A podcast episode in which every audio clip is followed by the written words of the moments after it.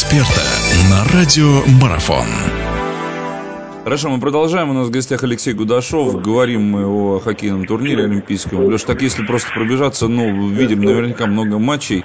Давайте о нашей сборной еще чуть попозже. Пока о тех, кого видели, ну, какое впечатление, общий уровень, да, вы сказали, что все команды подросли, подтянулись. Наверное, и результаты об этом говорят, что, ну, достаточно плотная борьба, достаточно много интересных э, моментов, так скажем, в каждом матче, матче можно найти.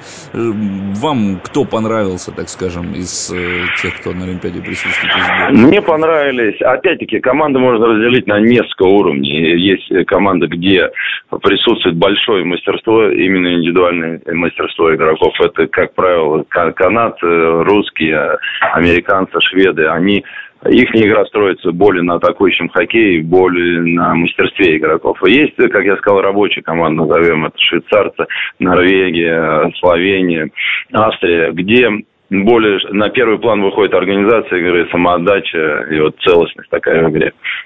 Нет такого ощущения? Вот, кстати, вы не назвали две эти сборных. Действительно, для многих это, наверное, такая загадка. Это Чехия и Словакия, команды, которым сейчас придется тоже между собой завтра играть. Команды, ну, от которых, наверное, вправе были все ожидать большего. Вот этим командам чего-то не хватает. Во всяком случае, ну, поражение слове... э, словаков от словенцев, наверное, мало кто ожидал. Об этом тоже говорят. Непонятно, как это произошло. Что с этими сборными, как думаете? Или здесь нет причин для паники? Но для у чехов, я думаю, нет причин для паники. Это э, команда, которая всегда может выиграть плохой матч, а потом в решающих играх все выиграть.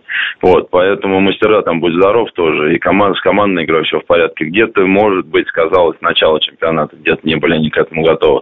Но я думаю, сейчас они все это исправят. И то же самое, посмотрите, игра э, словаков уже против сборной России, уже видно был тактический рисунок, за счет чего они хотят выиграть, добиваться победы. Я думаю, им дальше так же пойдет.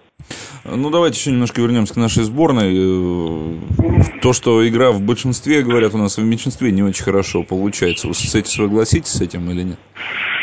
Но, как Зенитулай Хайдар сказал, и а, обладая такими мастерами в команде, ему хотелось бы, и всем хотелось бы, чтобы команда, конечно, больше забивала, а именно в большинстве. Но не, нельзя сбрасывать со счетов с американцами, в голову забили в большинстве, в большинстве мы как раз.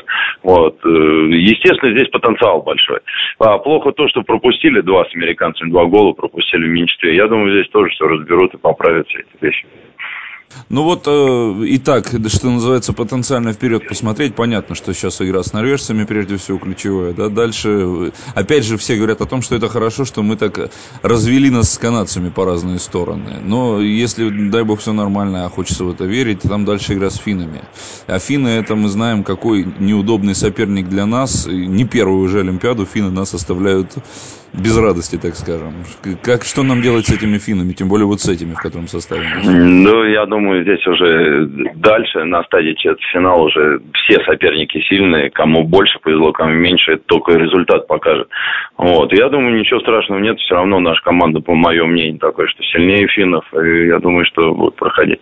Хорошо, спасибо большое. Алексей Гудашов был у нас в гостях. Леша, вас благодарю за то, что нашли время. Ну что, спасибо. будем болеть за наших, да. Спасибо, будем болеть, да. До, До свидания. свидания. Радио спортивной аналитики «Марафон». Знать все о спорте – наша профессия.